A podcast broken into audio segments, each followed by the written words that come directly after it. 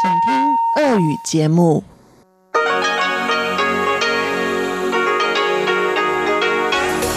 В эфире Международное радио Тайваня. Здравствуйте, дорогие радиослушатели! В эфире Международное радио Тайваня и вас из тайбэйской студии приветствует ведущая Анна Бабкова.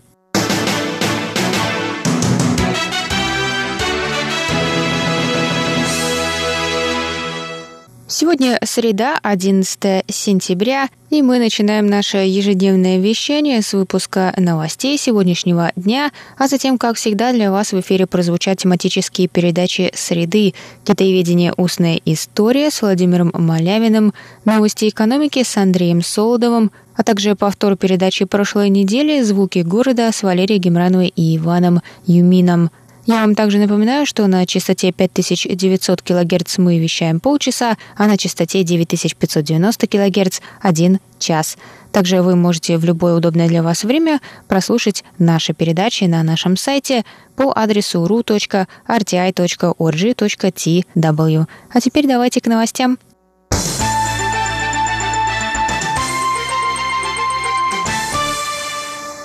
Средняя продолжительность жизни тайваньцев увеличилась до 80,7 года в 2018 году. Об этом стало известно из доклада Министерства внутренних дел Китайской Республики в среду 11 сентября. В 2018 году средняя продолжительность жизни женщин составила 84 года, а мужчин 77,5 лет. Оба показателя стали рекордными – Средняя продолжительность жизни в Тайбэе составляет 83,6 года, то есть выше общенационального среднего показателя. Самые низкие цифры были получены в уезде Тайдун, что на юго-востоке Тайваня. Там средняя продолжительность жизни в 2018 году составила 75,8 года.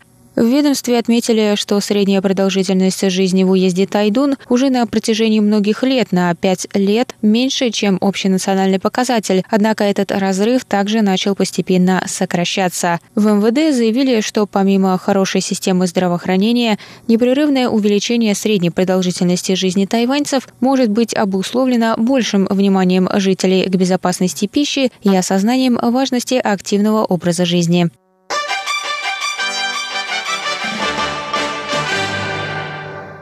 Диетолог Ян Лин Лин предостерегла 10 сентября жителей Тайваня от переедания лунных пряников на праздник середины осени, который на острове отметят в пятницу 13 сентября – Традиционное сладкое кушание праздника Юэбин содержит от 500 до 1000 калорий в одном маленьком прянике, что примерно равно двум пиалам риса, рассказала Ян. Завернутая в рассыпчатое тонкое тесто традиционная начинка изготавливается из сладкой красной фасоли и соленых утиных желтков или семян лотоса. Ян посоветовала есть пряники, нарезав их на кусочки, чтобы избежать высокой калорийности в одном приеме пищи. Небольшие порции пряника можно сочетать с ломтиками огурца, ананаса, банана или другими богатыми питательными веществами, фруктами или овощами. Она также посоветовала заменить большие порции мяса и морепродуктов на более полезные для здоровья, богатые клетчаткой грибы, фрукты или овощи.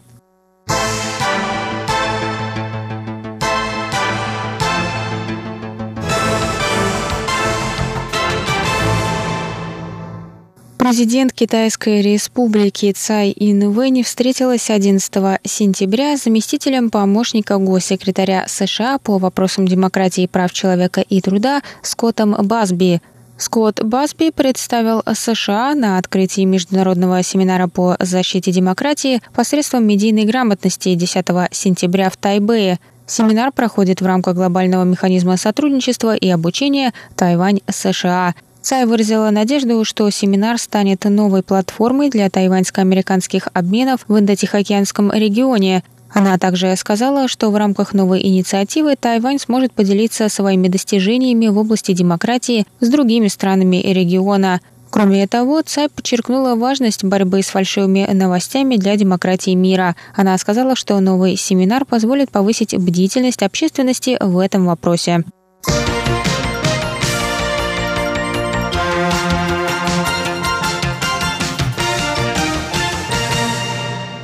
Министерство обороны Китайской Республики опубликовало 11 сентября доклад о национальной обороне 2019 года. В докладе впервые был представлен подробный план береговой обороны острова в случае атаки со стороны Китая. Тайвань был вынужден адаптировать свои оборонные стратегии в ответ на наращивание военной мощи КНР в последние годы. В докладе была приведена схема отражения атаки материка на случай его попытки военного вторжения на остров – Доклад также содержит 130 цветных фотографий и большое количество таблиц. Доклад о национальной обороне публикуется раз в два года с 1992 года. В этом году ведомство поставило цель сделать его более доступным для общественности. Для этого версия доклада была опубликована в формате комикса.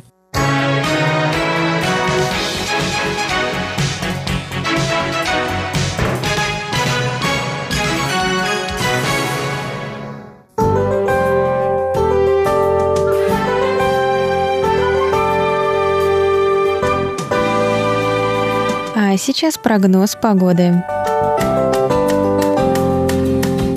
Сегодня в Тайбэе было до 35 градусов тепла и ясно.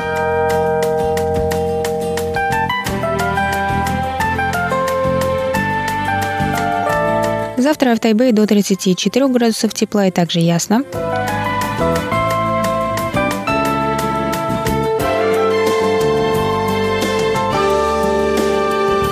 Тайджуне завтра до 33 градусов тепла и ясно.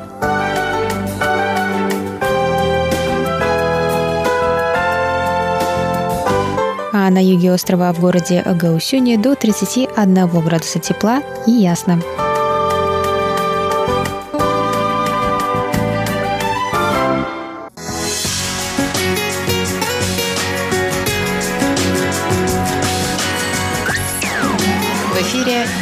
Международное радио Тайваня.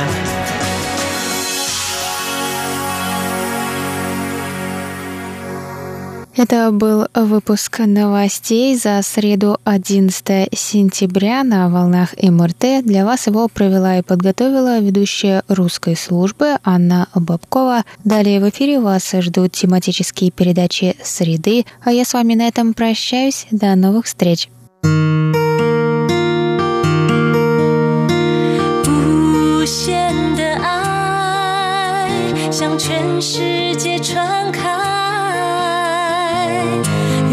très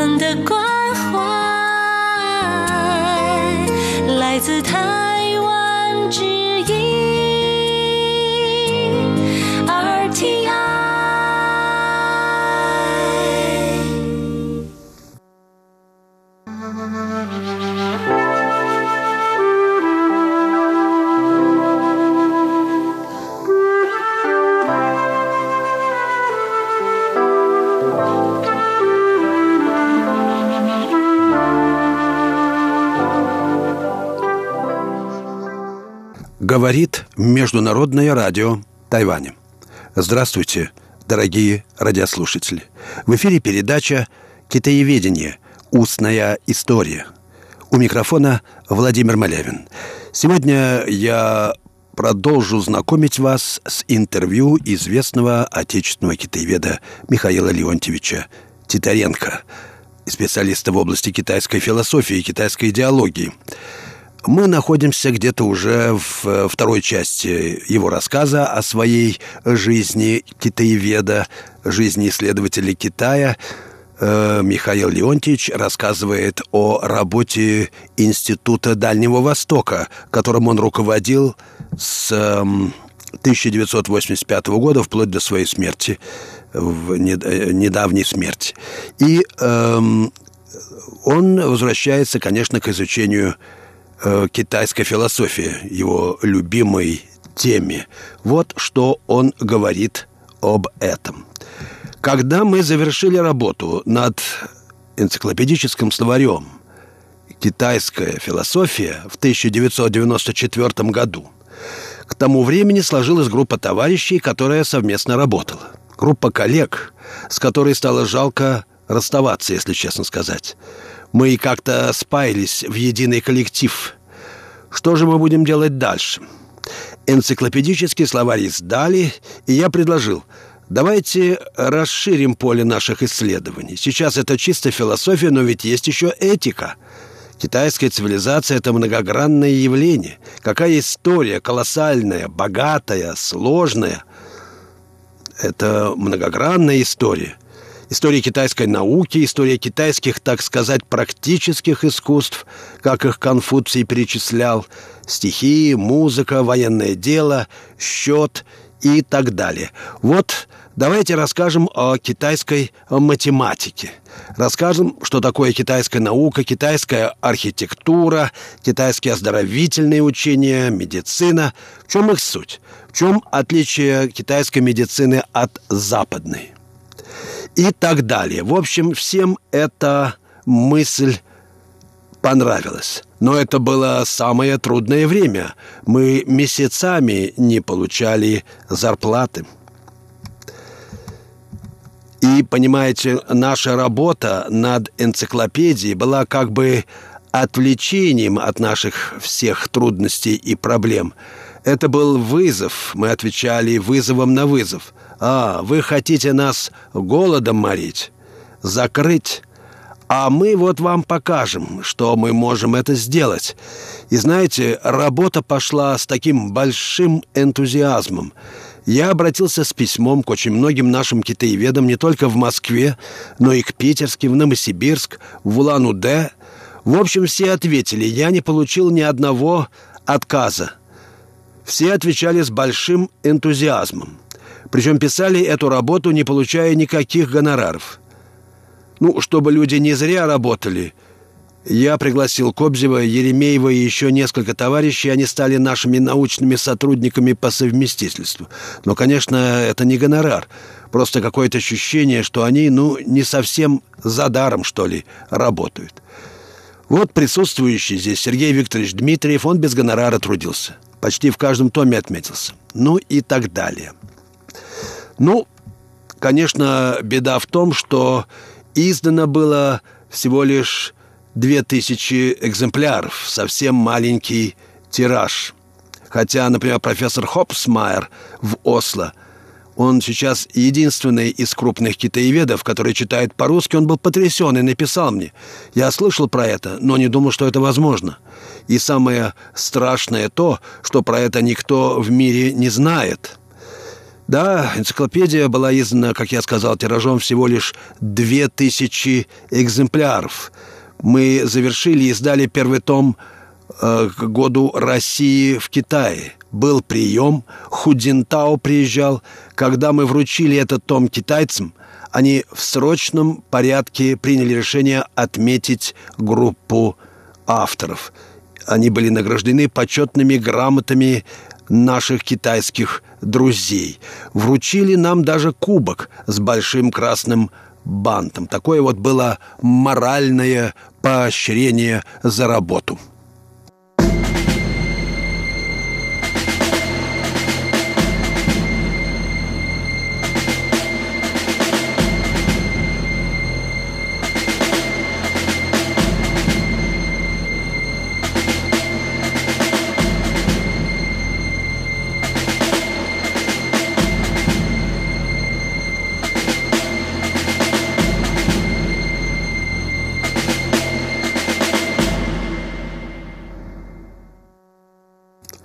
Слушаете передачу «Китаеведение. Устная история» Международного радио Тайваня. В сегодняшней передаче речь идет о работе Института Дальнего Востока. О ней рассказывает директор этого института Михаил Леонтьевич Титаренко в своем интервью, которое он дал в рамках как раз вот этой программы «Устное китаеведение». Конкретно в этом эпизоде речь идет о известном э, в России э, словаре духовной культуры Китая. И вот э, что далее говорит об этом сам Михаил Леонтьевич. Последний том, и это тоже символично, мы завершили работу в год китайского языка в России. Через нашего президента Академии наук Осипова я переслал издание президенту России. Книги также вручили персонально Ху Цзинтао, Вэн Цзябао. это премьер тогдашний Китай, э, Китая.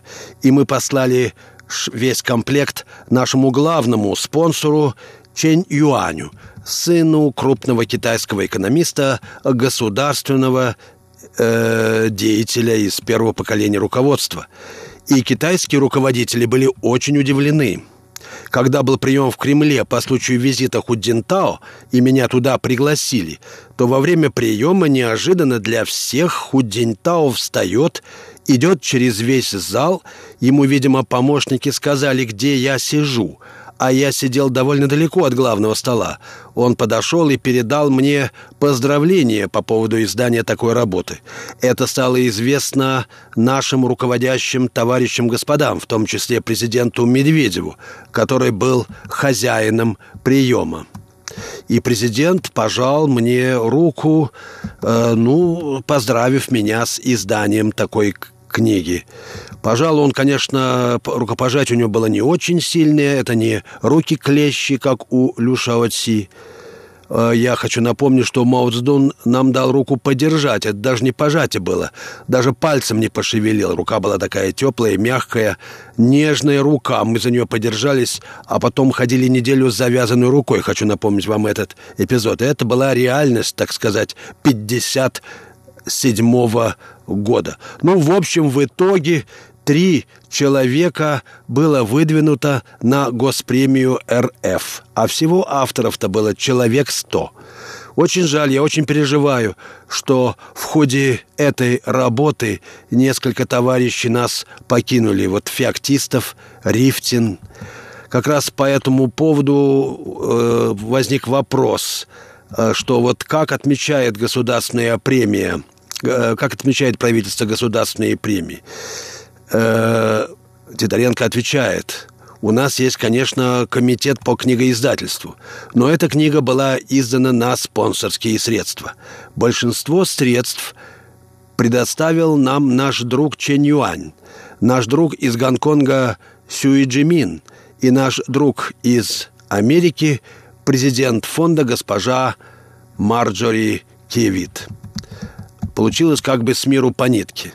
Когда увидели, наконец, что это привлекает внимание, в издании одного тома помогли и наши органы. Это фонд РГНФ. Но только в одном томе поучаствовали. Я хочу сказать, что тайваньские друзья нам тоже помогали. И авторами, и вообще тайваньская линия присутствует в энциклопедии. В ней отмечена и тайваньская культура. Это новое направление. Причем подается совершенно объективно. Кстати говоря, та тенденция, которая нашла отражение в энциклопедии, она получила развитие. Сейчас наш институт под руководством моего учителя, нашего общего учителя Сергея Леонидовича Тихвинского, издает совершенно уникальный труд по всеобщей истории Китая в десяти томах. Китае такого нет, и на Тайване тоже нет. И вот почему я об этом хочу сказать – в этом издании десятый, заключительный том посвящен Тайваню. Он посвящен Тайваню, далее Гонконг, Аумэн и китайская миграция за рубежом. Целый том этому посвящен.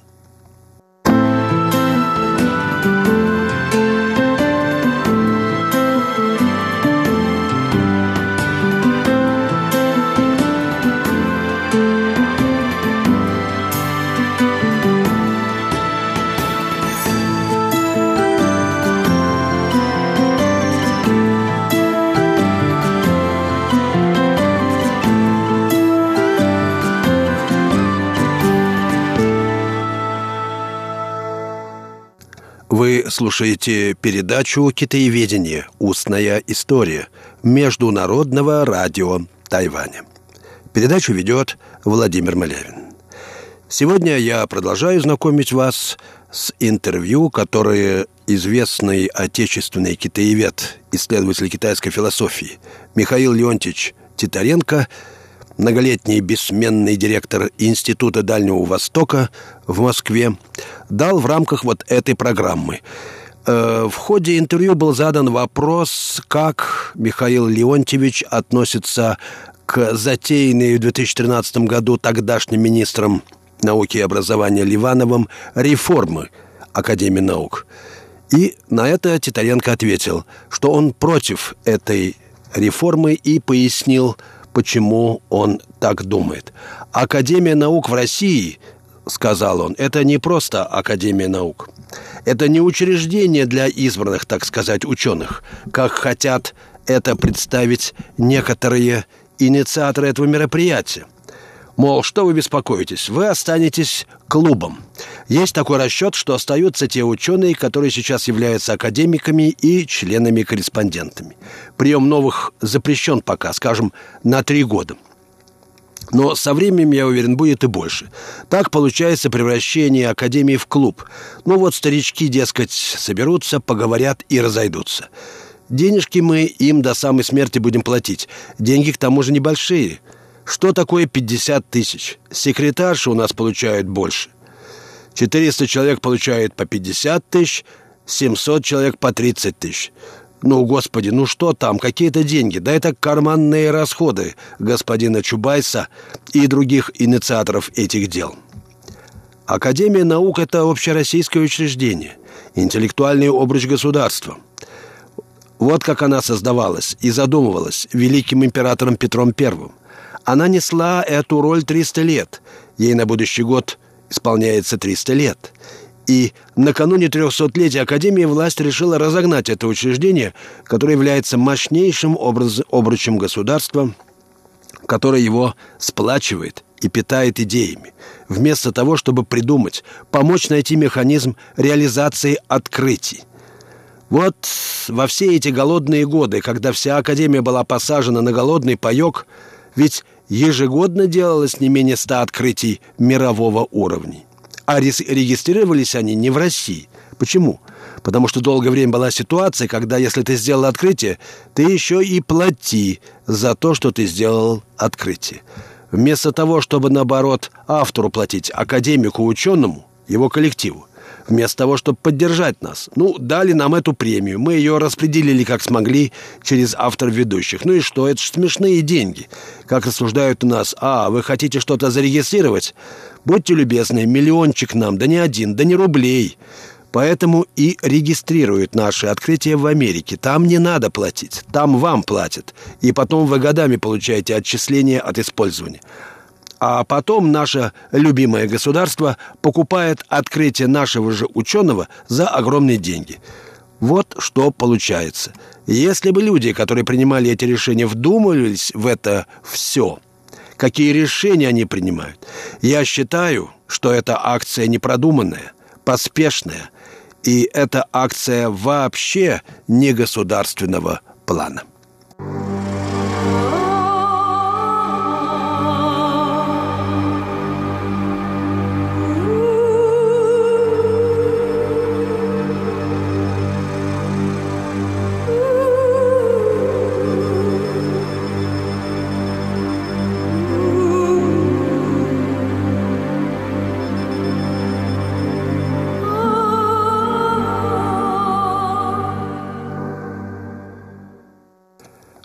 Слушаете передачу «Китаеведение. Устная история» Международного радио Тайваня.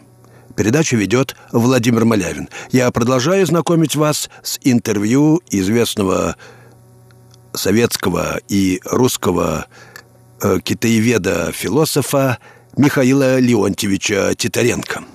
На вопрос, какие у него творческие планы – Титаренко ответил следующее. «Я живу по принципу, который выработал, кстати говоря, в Китае. Жить, как будто живешь сегодня последний день.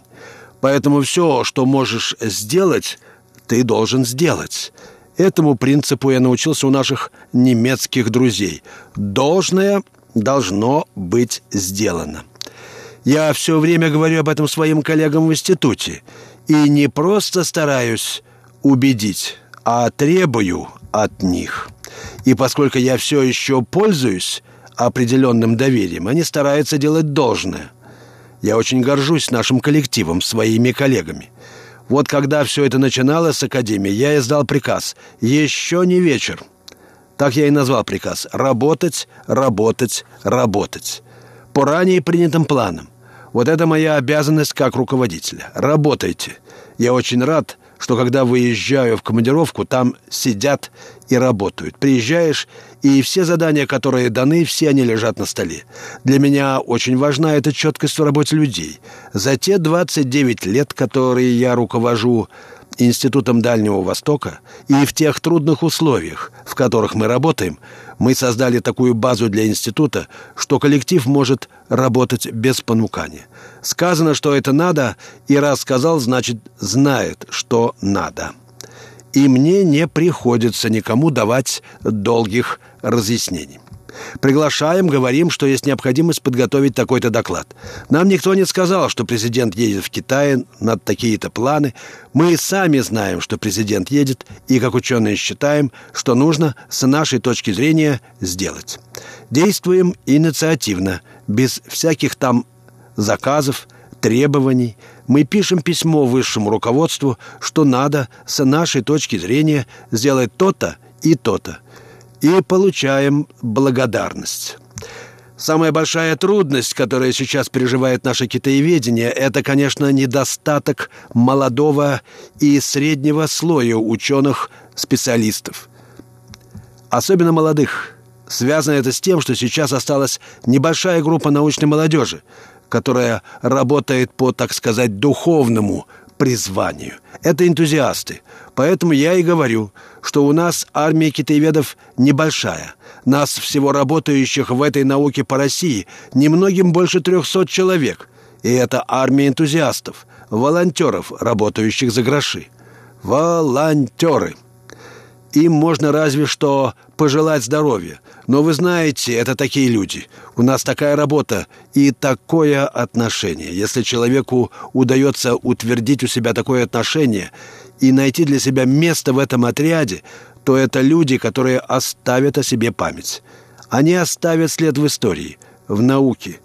Дело в том, что у них будет внутреннее высокое самосознание, высокая нравственная самооценка, что они выполнили научный долг. И призвание, которое им дается свыше, они реализовали, несмотря на все трудности. Они могли уйти в бизнес. Возможно, они там достигли каких-нибудь бы успехов. Но они бы не реализовали себя, свое призвание, которое у них оформилось. Если же ты реализовал его, несмотря на все трудности, это, понимаете, другое самосознание. Интеллектуальное, духовное, нравственное, если хотите, жизненное самосознание. Китаист в этом смысле особый человек. Огромная масса информации, э, на которую он опирается – всей проблематики этой Китая возносит его на очень высокий интеллектуальный уровень. Вот так говорит Михаил Леонидович Тедоренко в своем интервью, а я с вами прощаюсь. Вы слушали передачу э, «Китаеведение. Устная история». Всего вам доброго.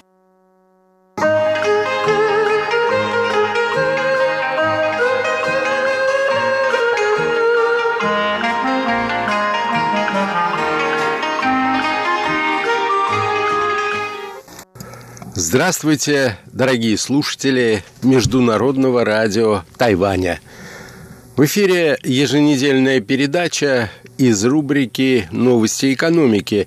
У микрофона ведущий передачи Андрей Солодов. На протяжении последних двух недель, дорогие друзья, в рубрике «Новости экономики» неизменно речь шла о новостях энергетических рынков. Сегодня я был намерен изменить этой уже укоренившейся традиции и поговорить о чем-то еще.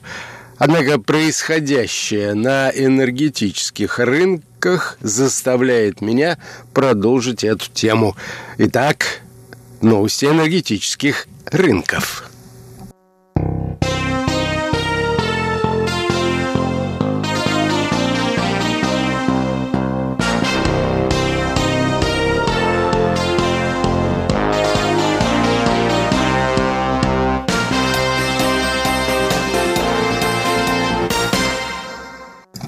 Впервые почти за 60 лет в Саудовской Аравии руководителем Министерства энергетики стал член королевской семьи. Причина произошедших бюрократических перестановок в следующем. Эр-Рияд не устраивают низкие цены на нефть. Это постоянно угрожает благосостоянию страны и мешает продолжению амбициозных реформ. Стоимость нефти после смены руководства в Министерстве энергетики поднялась на 2%. Однако осенью цены все равно неминуемо будут отпускаться ниже, скорее всего, отметки в 65 долларов за баррель. Об этом единодушно говорят аналитики. С 1960 года в королевстве было всего лишь пять чиновников, которые сменили друг друга на посту главы Министерства энергетики. Теперь впервые в истории этот пост занимает член правящей семьи. Саудовский король Салман Аль-Сауд отправил в отставку главу Министерства энергетики королевства Халида Аль-Фалиха, который занимал этот пост с мая 2016 года. Теперь его сменит 59-летний принц Абдель-Азиз, который является сыном главы королевской семьи и старшим сводным братом наследного принца Мухаммеда бин Салмана.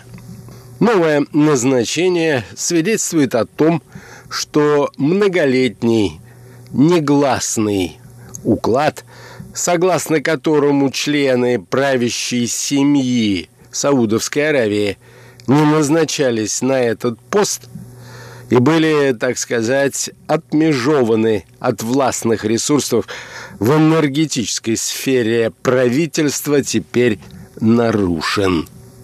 Это перевернуло прежний порядок и уже оказало определенное влияние на нефтяной рынок.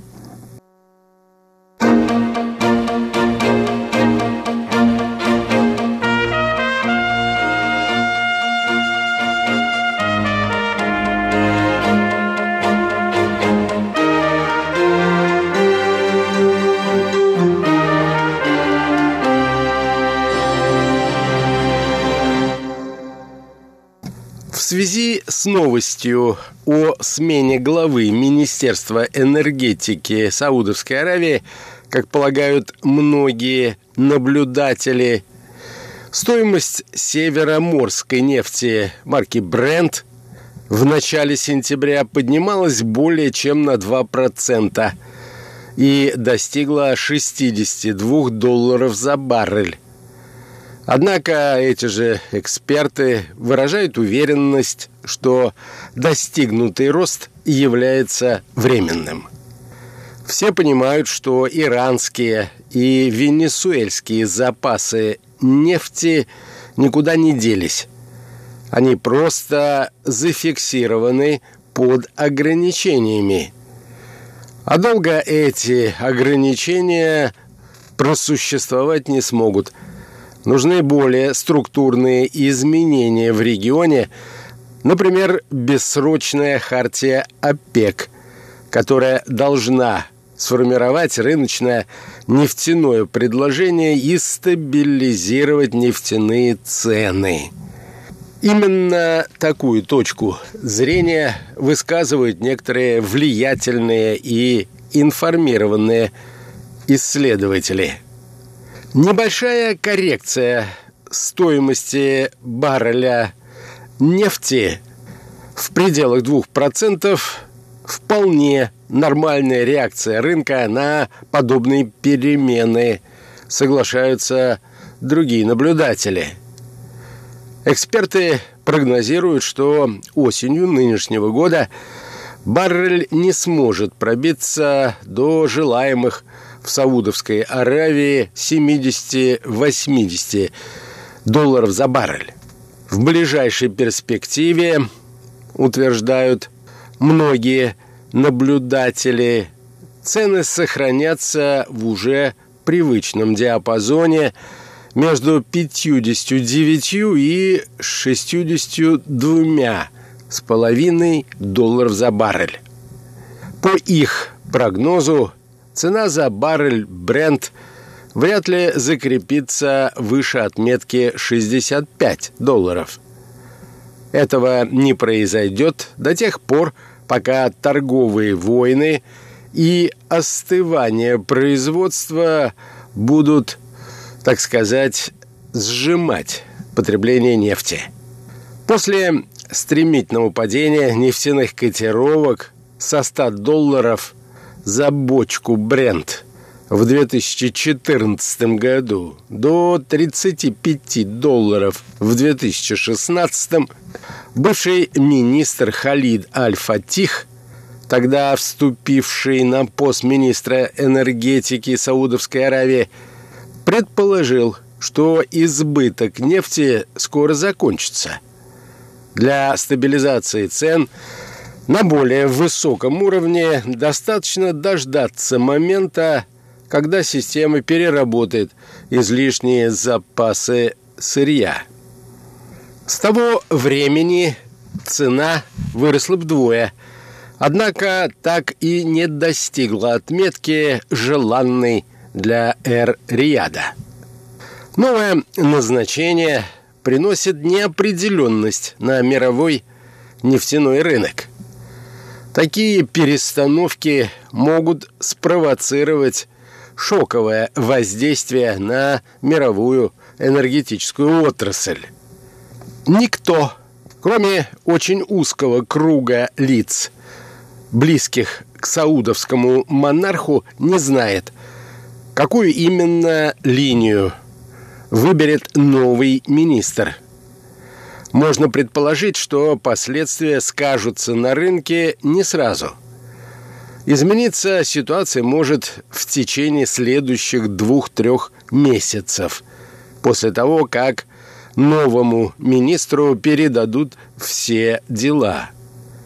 Между тем, в последнее время цена за баррель снижалась из-за эскалации торговой войны – между Америкой и всем прочим миром и опасений о замедлении темпов роста мировой экономики, стоимость бренд летом нынешнего года опустилась ниже 60 долларов.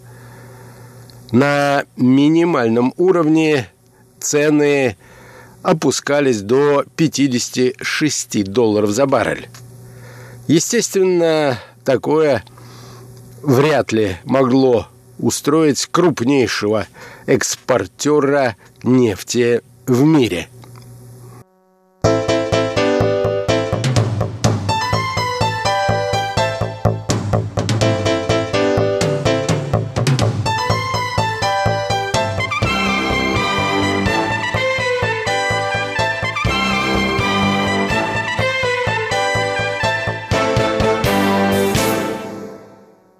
Однако руководство Саудовской Аравии волнуют не только эти умеренно пессимистические прогнозы. Некоторые наблюдатели идут дальше и говорят даже о возможности обвала цен на нефть до 40 долларов за баррель. В случае новой эскалации торговой войны между Соединенными Штатами и Китаем – из-за череды негативных прогнозов по нефти благосостояние Саудской Аравии находится под угрозой.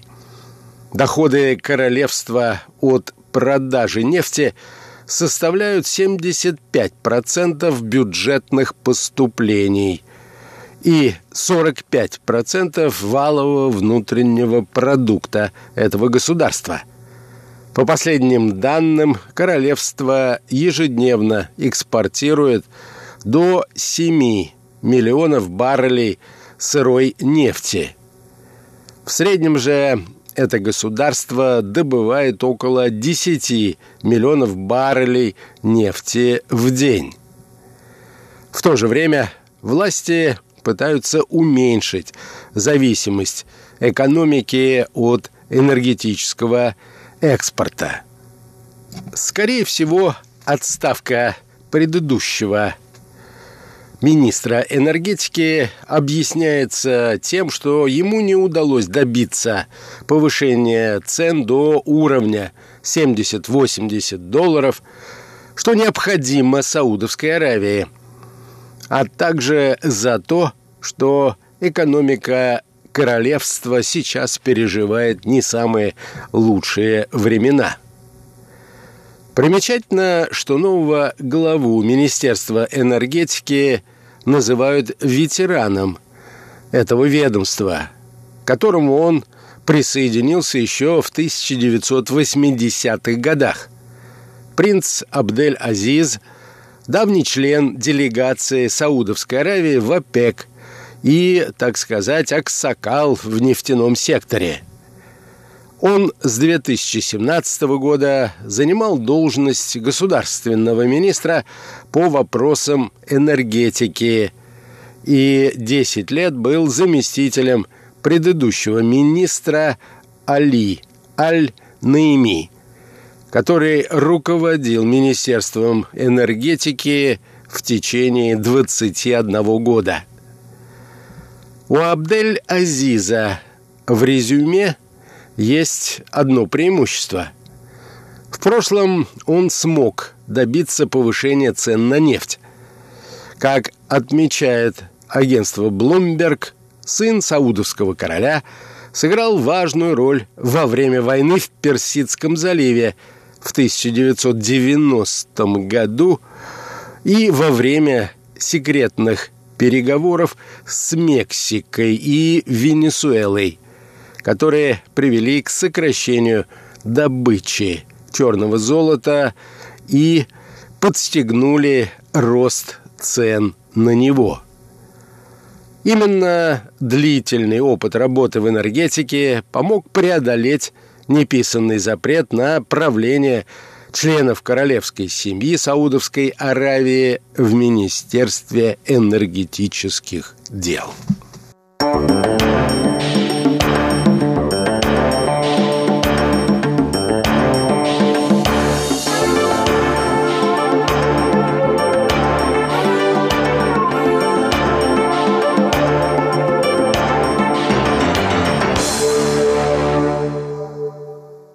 На этом, дорогие друзья, позвольте мне завершить нашу очередную передачу. Сегодня я продолжил разговор о новостях энергетических рынках. Одной из таких новостей стала смена руководства Министерства энергетики Саудовской Аравии, что может оказать воздействие на положение на мировых энергетических рынках. Всего доброго!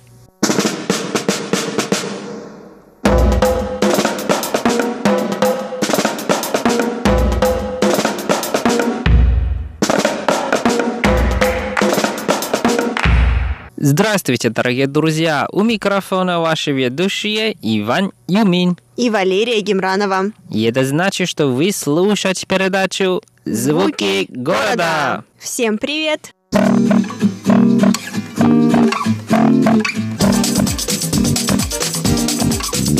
Привет,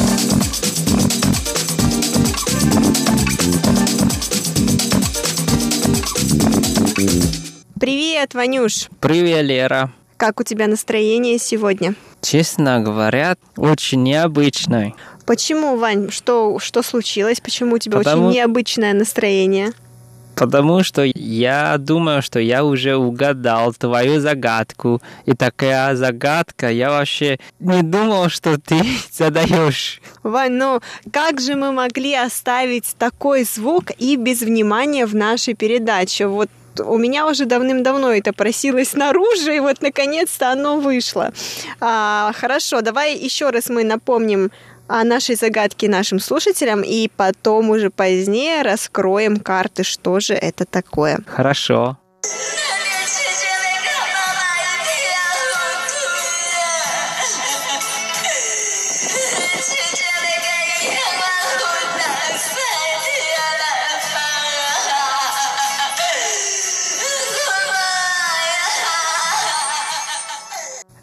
Какая у нас сегодня с тобой яркая загадка. Ванюш, ну рассказывай твои мысли, идеи и предположения, что же это такое. Я думал, для наших слушателей, наверное, вы уже испугались. Но это правда, настоящий звук существует в Тайване. А, этот звук, понятно, это женщина рыдает, плачет и кричит.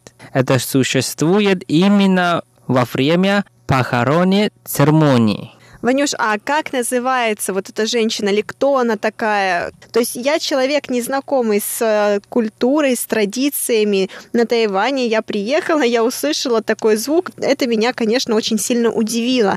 Расскажи, пожалуйста, кто же эта женщина и почему она рыдает? Она мать умершего, допустим, или она жена, или она дочь, или кто это? Она на самом деле работает. Это такая специальная работа. То есть она профессиональная рыдальщица.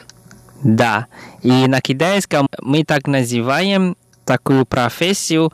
Это сяоню. Э, Или это слово перевести на русский. Это заботливая дочка. И по сути ты сказал, что это профессиональный человек. Каким образом она тогда дочка? Потому что на самом деле она плачет и рыдает, чтобы показать свою горе утраты. И, конечно, раньше это правда была настоящая дочка, так делала, но сейчас уже стали профессиональная работа или профессия. То есть я правильно понимаю, что ты можешь пригласить данную специалистку по, наверное, правильнее сказать, как отпевание, рыдание на свою похоронную церемонию для того, чтобы она выплакала все необходимые слезы, и просто-напросто ты заплатишь этой женщине деньги, все верно? Можно так сказать. И но на самом деле это просто часть во, время, а, во времени церемонии. Хорошо, Ванюша, давай тогда расскажем нашим слушателям о том, что же происходит после того, как она заканчивает рыдать. Как ты сказал, правильно, это всего-навсего часть. А что же происходит дальше? На самом деле за рыдающим еще ползут девушки. Они, наверное, родственники умершего или дочки или жены. То есть э, рыдающая вместо них и показывают их горе и их настроение, эмоции к умершему. Получается, женщина рыдает за них, показывает все слезы и все горе, выражает точнее. И потом, после того, как она заканчивает э, рыдание, они становятся на колени и ползут на четвереньках. Куда, Вань? К гробу. А мне любопытно, Лера, откуда ты взяла такую загадку? Неужели это ты сама увидела и, и так решила записать так, такую загадку? Да, Ванюш, я как-то возвращалась домой и случайно услышала эти звуки. Соответственно, мне стало интересно, что же это такое, почему рыдает женщина. Я подошла, и я увидела большой тент, такой небольшой, он длинный, натянутый, а, людей, и увидела женщин, которые стоят в костюмах, в абсолютно белых костюмах, и женщина, которая рыдает. А потом она закончила рыдать, что длилось на самом деле достаточно долго, то есть это не одна-две минуты, я не считала, но мне показалось где-то, может быть, даже полчаса. После этого они стали на четвереньки и поползли внутрь тента к гробу. И на меня это произвело просто неизгладимое впечатление. То есть я, конечно, раньше видела на Тайване натянутые тенты, людей в белом. Порой они бывали действительно очень большие, что занимало буквально половину улицы. И я знала по объяснениям друзей, что это происходили похороны. Но такое я увидела впервые, и поэтому мне сразу же захотелось задать тебе такую загадку и узнать о твоих мыслях, также поделиться со слушателями о том, как же проходят похороны на Тайване. Mm, вот такая уважительная и сложная тема у нас сегодня. Да, дорогие слушатели, конечно же, на Тайване есть также и христиане, есть также мусульмане, но я думаю, что вот в данном случае похороны, конечно же, наверное, как они проходят по буддийским традициям, даосистским традициям, так как вы знаете, что на Тайване это все смешано. Вот. Но Как Ваня правильно сказал, тема эта достаточно сложная, действительно, и в ней без специалиста разобраться очень тяжело, поэтому мы расскажем об основных моментах, которые известны буквально каждому э, проживающему на Тайване.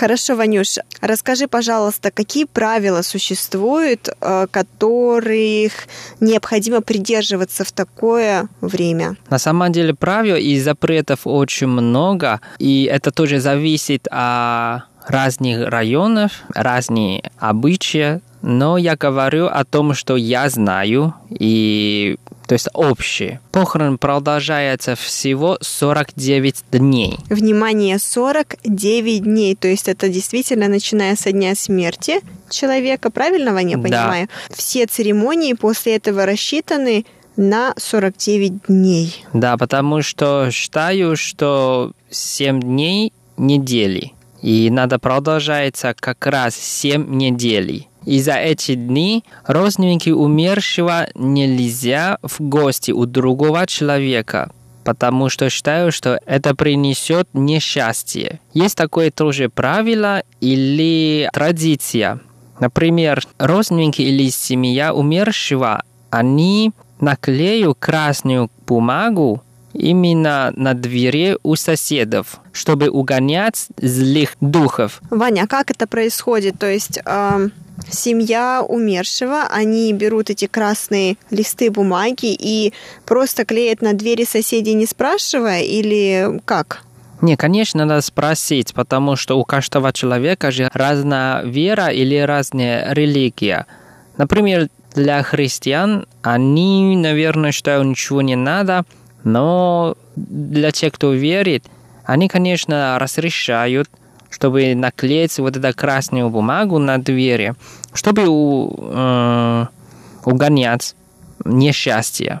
Тоже есть такое правило или запрет, если увидели насекомые или животные, нельзя их угонять или убить, потому что считаю, что это умерший перефродил и возвращался, чтобы смотреть свою семью. То есть они также верят в перерождение, правильно? То есть если вдруг человек умер, то его дух мог поселиться, наверное, или он мог переродиться как насекомое, которое вот в то же самое время пришло домой и хочет быть постоянной семьей, верно? Ну да. И в течение 49 дней каждый вечером должно быть кто-то охраняет, заботится о о умершем, то есть нельзя спать. Вот, кстати, я хотела сказать по поводу этого. Мне рассказывали коллеги о том, что когда у них в их семье произошло подобное несчастье, что они действительно по очереди сторожили охраняли сон покойного, а, и они не спали. Они мне также рассказывали, что это невероятно жутко находиться в одной комнате с покойником, и поэтому они всегда старались быть вдвоем с кем-то, потому что действительно это очень страшно. Плюс ко всему, действительно, некоторые тайваньцы очень верующие, они верят, что дух может выйти, а, и, в общем, либо с ними начать говорить, в общем, что дух может появиться. И они обязаны не спать, как ты уже сказала, обязаны находиться там и следить вот за тем, чтобы все было спокойно. Да, и надо обратить внимание, что почему они так делали, потому что считали, что еще другая причина, почему нельзя спать, потому что а, нельзя, чтобы кот подходил к умершему. Потому что считаю, что у кота есть девять жизней. Если кот прыгнул через труп, и, наверное, умерший может возродиться. И эта жизнь не его, а именно от кота. Поэтому это очень опасно. Как жутко, Вань.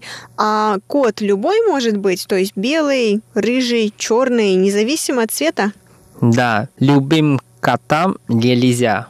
Вань, а если, допустим, дома нет котов, должен ли человек тогда находиться рядом с трупом и не спать? Да, конечно, потому что, как ты же сказала, что вот эти церемонии всегда а, проводит именно сразу снаружи дома или на улице. Поэтому на улицах тоже есть иногда уличные коты, чтобы они не подошли, поэтому надо так охранять. Еще ароматические палочки должны всегда гореть. То есть, а если вдруг потухнет свеча, э, либо вот эта палочка, что тогда происходит? Ну, считаю, что это принесет тоже несчастье. Или для умершего это плохо, когда он идет в западный мир. Куда-куда, Вань? В какой мир еще раз? Западный мир. Ванюш, западный мир – это западный мир. Как покойник может перебраться в западный мир? Да нет, для буддизма или для таосизма они считают, что рай это находится на западе. То есть Бог и богиня именно живут в западном мире. Вот это я впервые услышала, ничего себе. Ладно, продолжай, что там дальше у нас? Дальше семья или родственники умершего нельзя вместе за столом кушать. То есть, а как же похоронный ужин, похоронный обед? Это же, мне кажется, наоборот, все должны вместе ужинать, обедать, нет? Почему нельзя, Вань? Нет. Помнишь, когда мы собираем вместе за столом накануне китайского Нового года или во время какого-то радостного события? Но когда похороны, понятно, что кто-то уже ушел от нас, Поэтому, когда за столом вместе сесть, это не полно. А, поняла. То есть получается, что одного члена семьи нет, поэтому для того, чтобы почтить умершего, все должны кушать в разное время, либо хотя бы не за одним столом, правильно? Да, верно. Ванюш, хорошо, но если еда, совместная еда за одним столом, за круглым, считается чем-то запрещенным, что же тогда касается, допустим, развлекательных передач, музыки, допустим, дома? Это разрешено или нет? Нет, конечно, потому что это будет показывать, что неуважение к умершему. То, что я знаю, а, когда похороны, всегда телевизор выключен. Скорее всего, всегда работает только спокойная музыка. Если ты пойдешь или участвуешь в похоронах, говорят, что лучше взять с собой листья дерева, как амулет –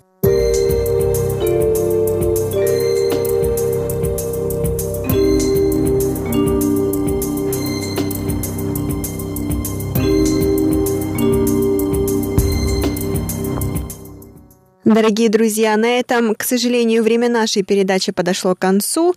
Увидимся на следующей неделе. Пока-пока!